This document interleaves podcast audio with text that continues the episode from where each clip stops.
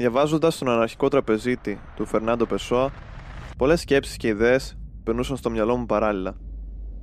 Παρόλο που το έργο είναι μικρό σε μέγεθος, κατάφερε να συμπυκνώσει όλη την ουσία και να κάνει αυτό που θαυμάζω. Να λέει τα πάντα με τα απολύτω απαραίτητα.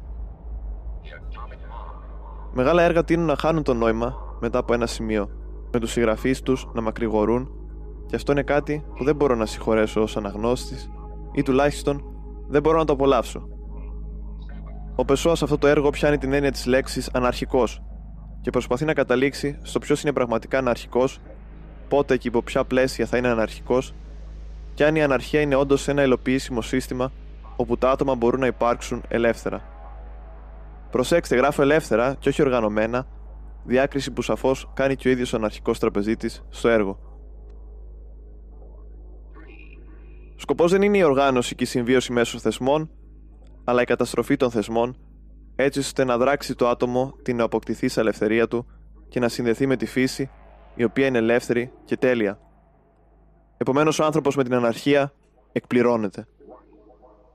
Επιβάλλεται σε αυτό το σημείο να αναφέρουμε την άποψη του τραπεζίτη, η οποία εκφράζει σε μεγάλο βαθμό και τις ιδέες του ίδιου του Πεσόα, σχετικά με την αναρχική ιδεολογία των πολλών, τους θεσμούς και τη δημοκρατία.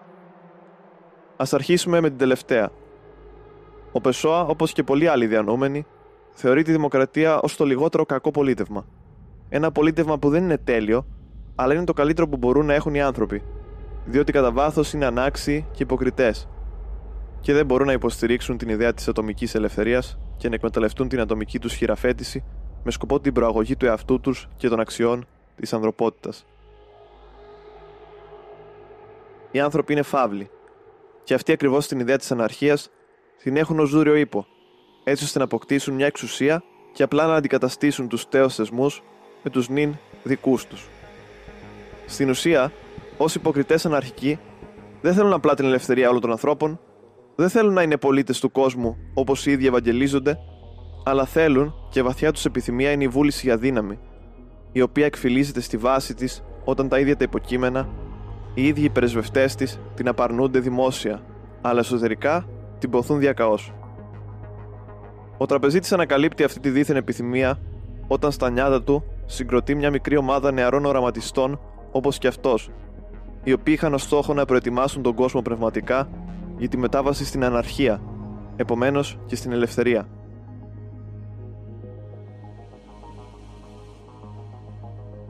Θεωρεί ότι τα συστήματα οργάνωσης μεταβάλλονται με δύο τρόπους, και ειδικά ότι μια κοινωνία θα μπορούσε να στραφεί προς την αναρχία είτε μέσω μιας δικτατορίας που θα περνούσε νομοσχέδια και θεσμούς που θα ανάγκαζαν τις επόμενες γενιές να προετοιμαστούν για αναρχικό καθεστώς, είτε μέσω της πνευματικής αναρχίας, την οποία ο τραπεζίτης θεωρεί ως τη μόνη βιώσιμη.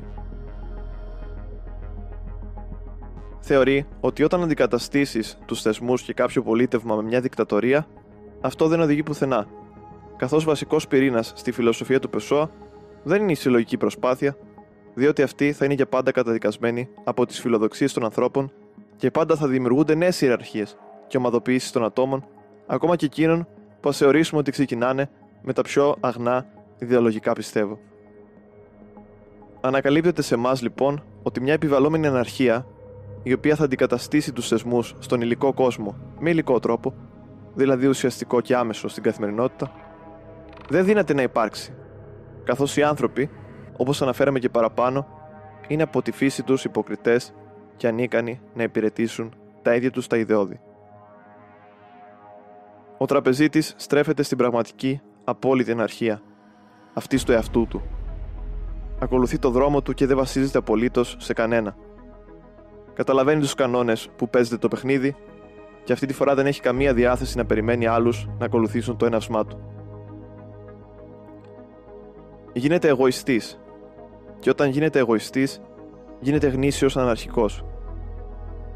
Επιλέγει το επάγγελμα του τραπεζίτη και επιλέγει να αποκτήσει την ελευθερία του μέσα στο σύστημα που ζει, που ο Πεσόα το χαρακτηρίζει αστικό και το οποίο δεν είναι πολύ διαφορετικό από το υπάρχον.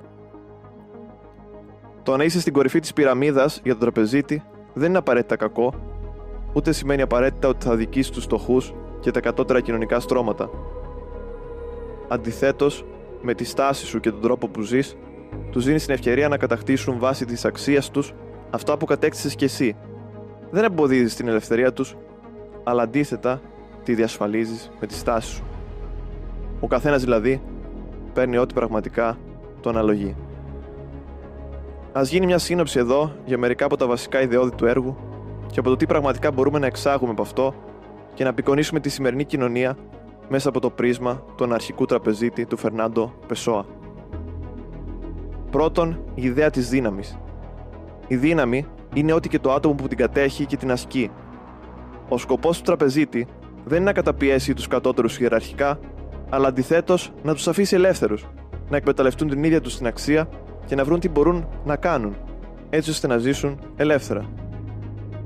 Ο Πεσόα στο αυτοβιογραφικό του έργο αναφέρει ότι η βασικότερη αιτία όπου οι άνθρωποι βρίσκονται συνήθως σε κατάθλιψη είναι όταν δεν έχουν εξασφαλίσει τα απαραίτητα προς το ζήν τους χρήματα. Τα χρήματα είναι το μέσο που σου επιτρέπει να είσαι ελεύθερος στον υλικό αστικό κόσμο, όχι το μέσο που σε κάνει απαραίτητα χαρούμενο. Πρέπει να τονιστεί στο μυαλό μας η διαφορά και να μην την αποφύγουμε. Δεύτερον, η ιδέα της επανάστασης, η οποία για να πετύχει οφείλει να γίνει πνευματικά, μέσω μιας νέας αναγέννησης, η οποία θα προετοιμάσει τον άνθρωπο για να κατακτήσει την απόλυτη ελευθερία, για την οποία είναι προορισμένος από την ύπαρξη του ανθρώπινου γένους. Κάτι τέτοιο δεν καθίσταται δυνατόν πάντως, γι' αυτό και ο τραπεζίτης στρέφεται στον εαυτό του, τη μόνη πραγματική λύση.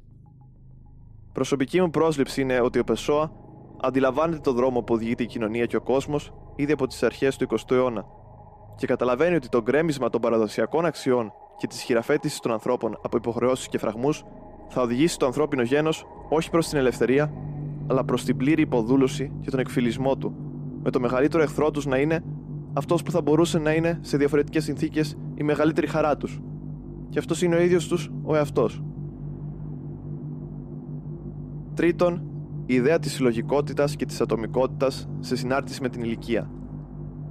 Στα νιάτα του, ο τραπεζίτης εμπιστεύεται τους άλλους ανθρώπους, χαίρεται όταν βλέπει άτομα με ίδιες ιδέες, αλλά όταν βλέπει πως οι σχέσεις είναι εύθραυστες και ότι ο καθένας έχει τα δικά του πλάνα και τη δική του ατζέντα, αλλάζει στάση και στρέφεται προς τον εαυτό του, ως σωσίβιος σωτηρίας στον ωκεανό της ύπαρξης. Ο Πεσόα δήλωνε γνωστικιστής χριστιανός και αποδέχονταν ως λυτρωτική θεότητα τον Ιησού Χριστό. Σκέψη που ίσως υπήρχε και στο μυαλό του τραπεζίτη, ο οποίος είναι αποφασισμένος να υπηρετήσει το δημιουργό του στον υλικό κόσμο, ζώντας όσο το δυνατόν ελεύθερος μέσα στους επικρατούντες θεσμούς. Το έργο αυτό μας γεννάει εύλογο προβληματισμό για τις έννοιες της ελευθερίας, της ισοτιμίας, της πραγματικής ισότητας, των τοπιών αλλά και της ίδιας της ανθρώπινης φύσης. Και πώς αυτή περιφέρεται συνεχώς γύρω από τον ίδιο της τον εαυτό, άλλοτε κοροϊδεύοντάς τον και άλλοτε σε εξαιρετικά σπάνιες περιπτώσεις ανακαλύπτοντας το νόημά της και βρίσκοντας την πολυπόθητη γαλήνη μέσω της γνήσιας ελευθερίας.